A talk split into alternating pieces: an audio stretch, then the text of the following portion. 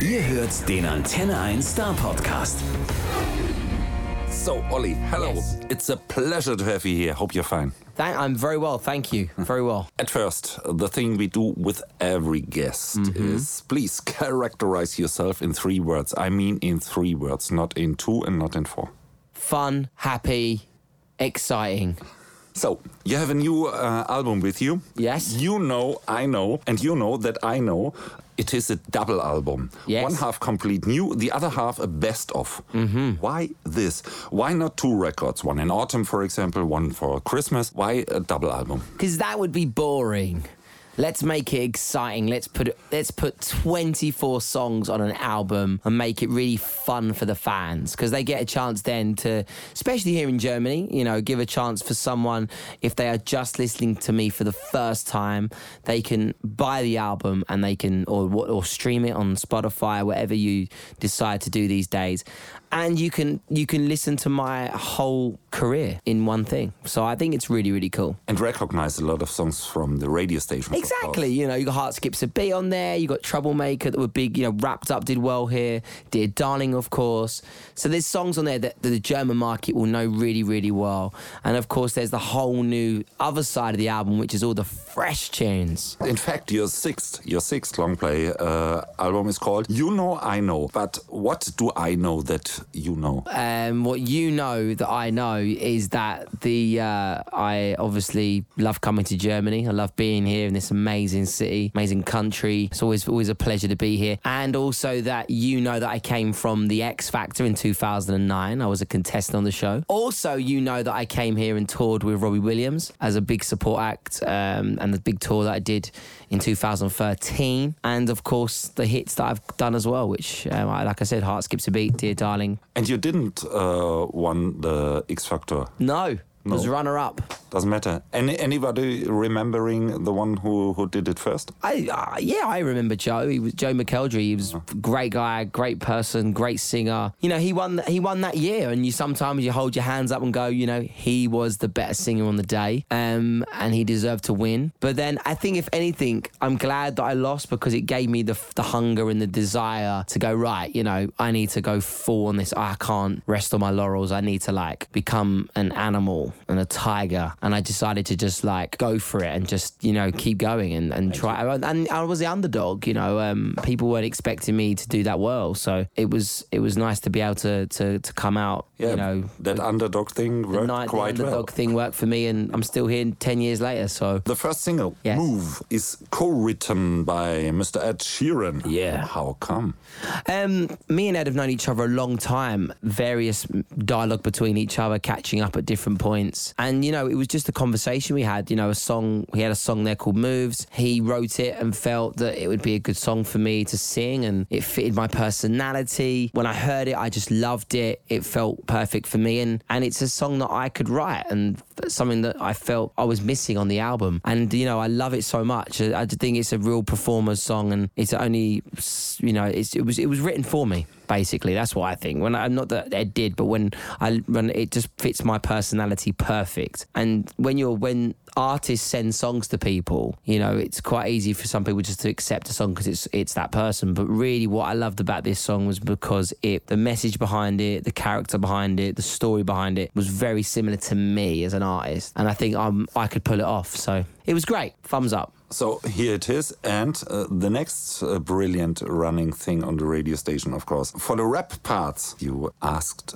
a gangster. A, a, a, a real gangster rapper. How did Snoop react when you first asked him to do that? honestly, um, my the label and and and like I say, management and everyone that got involved, he was just from what I was told, it was pretty like cool. They were they you heard the song really wanted to be a part of the record, and then of course then there's all the legal stuff and the money and everything else. But that was basically it. You know, um, he went in the studio, put it down, and I was just so happy to get Snoop on the record. I think it really fitted with the song. Um, we've just done like a we did a performance of the weekend. We had an amazing artist called Lady Leshurr do it, and you know it's nice to hear sort of different rappers do different takes on it. You know, originally the Snoop version, it's kind of more chilled, a bit more swagger, a bit more like slick, and then you get Lady Leshurr on it. It does sort of sort of a little bit more of an urban twist to it. It's got a bit more energy, slightly different. So you know, Snoop's Snoop's wicked, and he he He's cool. He's just super cool. Snoop is more Irie from Jamaica a little bit, isn't it? Yeah. um, but uh, isn't it a word mixture? An, a nice and polite English guy yeah. and a famous gangster from the Crips, Long Beach. Well, I mean, who would have thought that was ever going to happen? Hey, he, he, he's still in the Crips. Uh, I don't know. Maybe I know. I, I, I, I, just asked today if this is already true. It is. Oh. Oh, yeah. Well, he's. But, but he's inactive. He's inactive. Somebody told me. Oh, okay. Well, you know more than me. I've never met him, so. But no, he's he's a cool guy. You know, he was he was like I say, a pleasure to to have him on the song. What is important as an artist is whenever you come back with fresh material, is how can you make it different to what you'd previously done? How can you shock your fans by doing something they've not heard before? And I think that having a, a feature with Snoop Doggy Dogg was the best thing to come back and do something slightly different. And I'm yeah, I can say it was it was amazing. Yeah, a wow effect. But you wrote a lot of songs by yourself. Mm-hmm. So, what is the most needful song you ever written? I would say "Dear Darling." Um, really? I think yeah, "Dear Darling" was the most meaningful song. I think when you hear that song on the radio, and more so because it can mean so many different things. It can mean um, a, a, a person leaving your life. Um, you know, breaking your heart and moving on with someone else. It could mean that you've lost that person forever and they've passed away, they've they've died. You know, there's there's certain different ways you can li- read that song. It all depends on the emotion. You know, we wrote it about me explaining to this girl that I missed her and I wanted her back, basically. But you know, it can be in such interpreted in so many different ways. And when you sing that song at gigs, I see see girls crying. I see you know guys getting emotional. I see people singing it for different people for different situations. My best friend, one of my one of my best friends, Mace, he lost his. Uh, mum to cancer, and it was her favourite song of mine, and she loved it. So every time that song gets played at the funeral, or and well, sorry, when it got played at the funeral, years after, whenever that song gets played, I'm always thinking of of his mum and uh, and what he went through and, and how special that song was to him. So that would be the song that, that meant the most. So you gave that song away, and in that moment, it is a personal song to all the other listeners. Exactly, exactly, and that's that's that's the great thing about music is we all interpretate it a different way. Sometimes you know that that song can remind someone of a certain moment in their life. You know, it's it's amazing. That's what that's what music does. That's what's so captivating about it is it can just touch people in so many different ways. Okay, and what is the most needful song you haven't written yet? What's the most meaningful song I haven't written yet? Yeah. You know what? That will be the one I... you want to write ah, whole well, life through. That would probably be something that will happen later on in life when maybe I have a family, maybe I have kids. You know, when I fall in love. Um, and it, it feels right. I'm sure if I'm in the studio writing songs then, then who knows, we'll come up with something magical. If you was asking me which song I wish I wrote, then I wish I wrote Bohemian Rhapsody by Queen, just because when I, you know, I'm, and I'm resurfacing that song in my head because I hadn't listened to it for like a good couple of years, and obviously watched the the Queen story recently in the cinema, and just just how incredible that song was, and how this, yeah, actually it's a six minute song. You don't ever get six minute songs, and funny enough, when Freddie Mercury and the guys spoke about it in the thing, and and uh, the record company, and said, look, we want this song to go to radio, and they're like, but it's got to be six minutes. It can't be six minutes. It's got to be free. You don't get, you can't get a song on radio playing for six minutes. I mean, imagine someone coming into this radio station now and saying, Hey, I've got this song, it's six minutes long. You wouldn't play it. But Queen was so adamant on it. And then it came out and it was like, What? You know, and they were saying that we want to do an, you know, a Phantom of the Opera, like a classical album meets rock. I mean, who even comes up with that idea? But they absolutely nailed it. Um, and that song is, is probably arguably the best song that's ever written, ever. And I don't think anyone will ever come close to it. And they were able to, to bring that as a single because of uh, it was the fourth record. Yeah, I mean, the, the, Night at the Opera is the fourth Queen record. Night at the Opera. I mean, and and the other song is I think on the same record from the moving picture. I'm in love with my car. You remember? Yeah, you remember that exactly. Yeah, I never knew the story behind that, but like you know, it's it's it's very interesting. That song is probably arguably the best song that's ever been written. I think, um, and then that would be the song that I wish I, w- I would have wrote because it's it's just incredible. It's just just a, it's just a, an absolute genius song. Well, thanks to Freddie, but thanks to you again to your single, because uh, the single "Move" is is also uh, on the new iconic Johnny English movie. Yeah. How did you do that to get the song on the movie? And and to be honest, uh, what do you uh, think about Her Majesty's most interesting special agent? he was great. Amazing to get Rowan in the video. It was great to get obviously on the film. Johnny even and yeah, Rowan Atkinson, sorry, not Johnny English. But Johnny English, the film itself was amazing to be a part of and it just gave us something different, gave the, the song a different place, a different, you know, be able to go and do it on, you know, have it on a, on a movie. I've never had a song on a movie before. So to go finish a film and then it come up, the song comes up at the end of it, and it was it was like insane. It was a dream come true. So really, really fun, really, really fun, and it was uh, yeah. My, my management and my my team got got the, the deal. They wanted a film. They wanted a song for the film. They went all through the legal stuff, managed to get it over the line, and it was awesome. It was awesome. So great film, by the way. If anyone's listening that hasn't seen the Johnny English film, it's brilliant. It's really, really fun. And it's the third, and you're doing the music for the fourth again. I don't know. You probably don't know, but you will. I don't know. I hope so. It'd be awesome if they did. And maybe you're the sidekick in the fifth. Uh, you know what? I'd love to get into acting.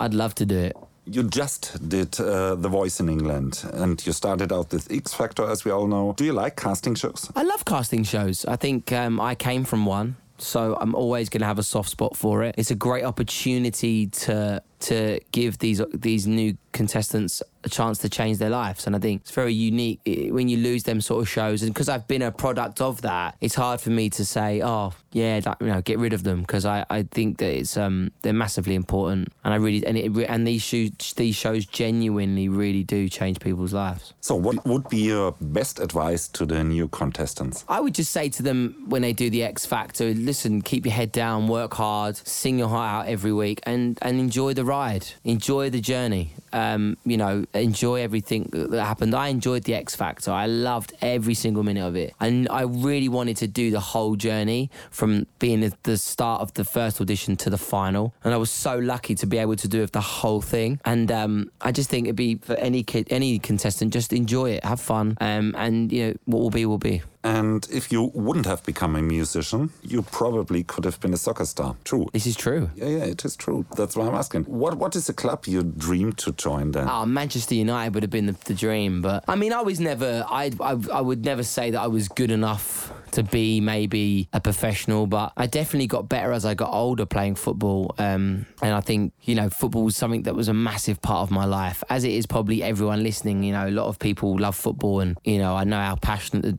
Germany and how passionate people are of their football here. So, um, you know, we've been in many World Cups with you guys and lost, so we know how much it means to, to win. But yeah, I, I wish I could have been a, become a pro, but you know, these things happen for a reason. You know, I wasn't supposed to be a professional football player. I was supposed to be a professional singer, and this is where I am now. Yeah, and I uh, know about some musicians who bought their own clubs. Well, I have my own club. Yeah? I actually own my own football club. Yeah, yes, it really? is six. Yes, yes, oh. yes. Very, very small. Very small, but, but really upcoming. Up and coming, maybe. But no, really good club. I really enjoy it. It's been, you know, an ambition of ours, been ambition of mine to be involved in something like that for a long time, and we do we do it, and great. I love it. And what's the name? Um, it's Coggeshall Town.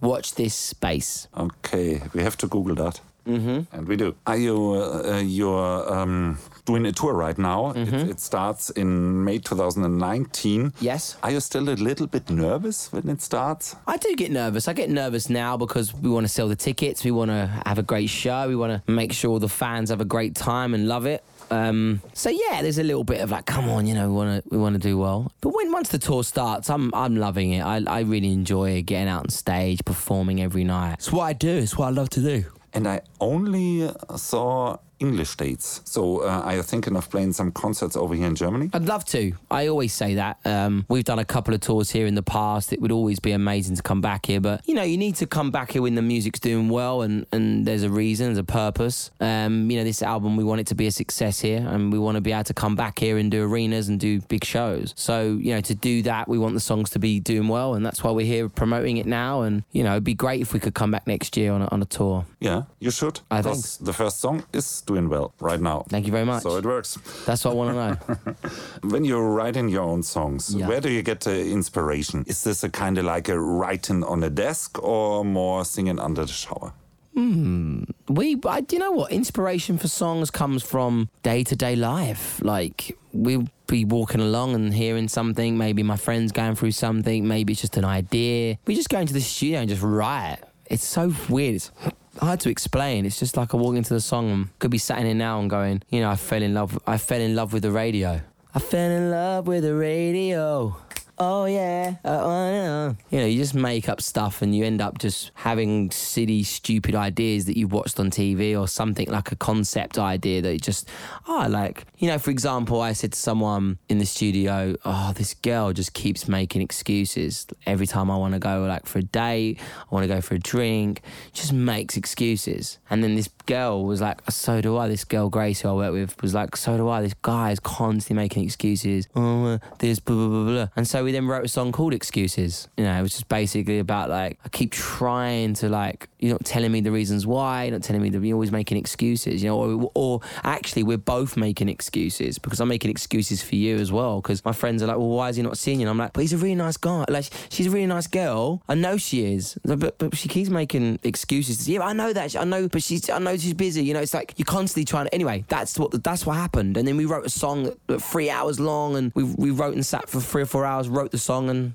there it is. Another one I wrote was called "Love Don't Feel the Same," and it was just like, oh god, like I've traveled around the world, like and obviously met so many girls and at different different points in my life. But it doesn't feel the same. The love that i have with different people isn't the same as what i had with this one girl that i did fall in love with. And so we wrote a song called love don't feel the same. And it doesn't it was you know it was it, you don't you know it's just an idea. It's just whatever you think. And so inspiration is getting you in your daily life. yeah it's Just daily what's life not, happening. not even just me it could be something that i see it's it's cool I think um, most of the musicians started out, out as fans. Mm-hmm. You did as well. So uh, I want to know what is the first song you ever bought by yourself with your own money? Yes, it was. Um, oh, this is a tricky one because I can't remember if it's the vinyl that I bought, which was Meatloaf, and it was Bat Out of Hell, and it was the actual album, which had the title track. Um, I will do anything for love. Or it was 911 Party People Hey It's Friday Night, which was a banger of a tune. Oh, Okay. So it was either it was either either. Stylistic worlds between. No, because for me, even back in the day when I was a kid, I just loved music and I liked anything. Anything that had a good rhythm and a good melody. And I just loved that. And I will do anything for love. And you heard about that. Won't do that. and you heard about that they uh, are doing a musical out from the Out of Hell. Well, you know what? That'll be a heck of a show. but that's one of the things. That, see, that would probably be the first. I think it was the first vinyl that I bought. Yeah, this is back in the day I had vinyls. Do you have any musical idols? Serious. Uh, Yeah, of course. I mean, now dead, dead and alive, uh, Michael Jackson's always the first person that comes off my lips um, because he was an iconic figure. He was the king of pop, and he was an inspiration to many artists with the way he sung, the way he performed, the way he owned the stage, the way he was as a songwriter. He's definitely up there. I mean, I'd even go say Justin Timberlake now, Bruno Mars, um, of course Robbie, love Rob. Michael Bublé. I mean, all, a lot of these male artists that I'm big, I'm big fans of. You know, they really inspire me. Um, Sir Tom Jones, I sit with him uh, on the on the Voice in the UK. It's great to sit with him. I mean, he's got such a titan. yeah, he's he? got such great stories to tell. Um, so it's great to be with him. So yeah, there's a lot of idols. So we wait till somebody's sitting in opposite of me and telling me that Ollie Murs is his idol. so Well, that'd be cool one day. That'd be amazing. I will tell you. I thank you for this time. Thank you. It was a pleasure. Der Star Podcast bei Antenne 1.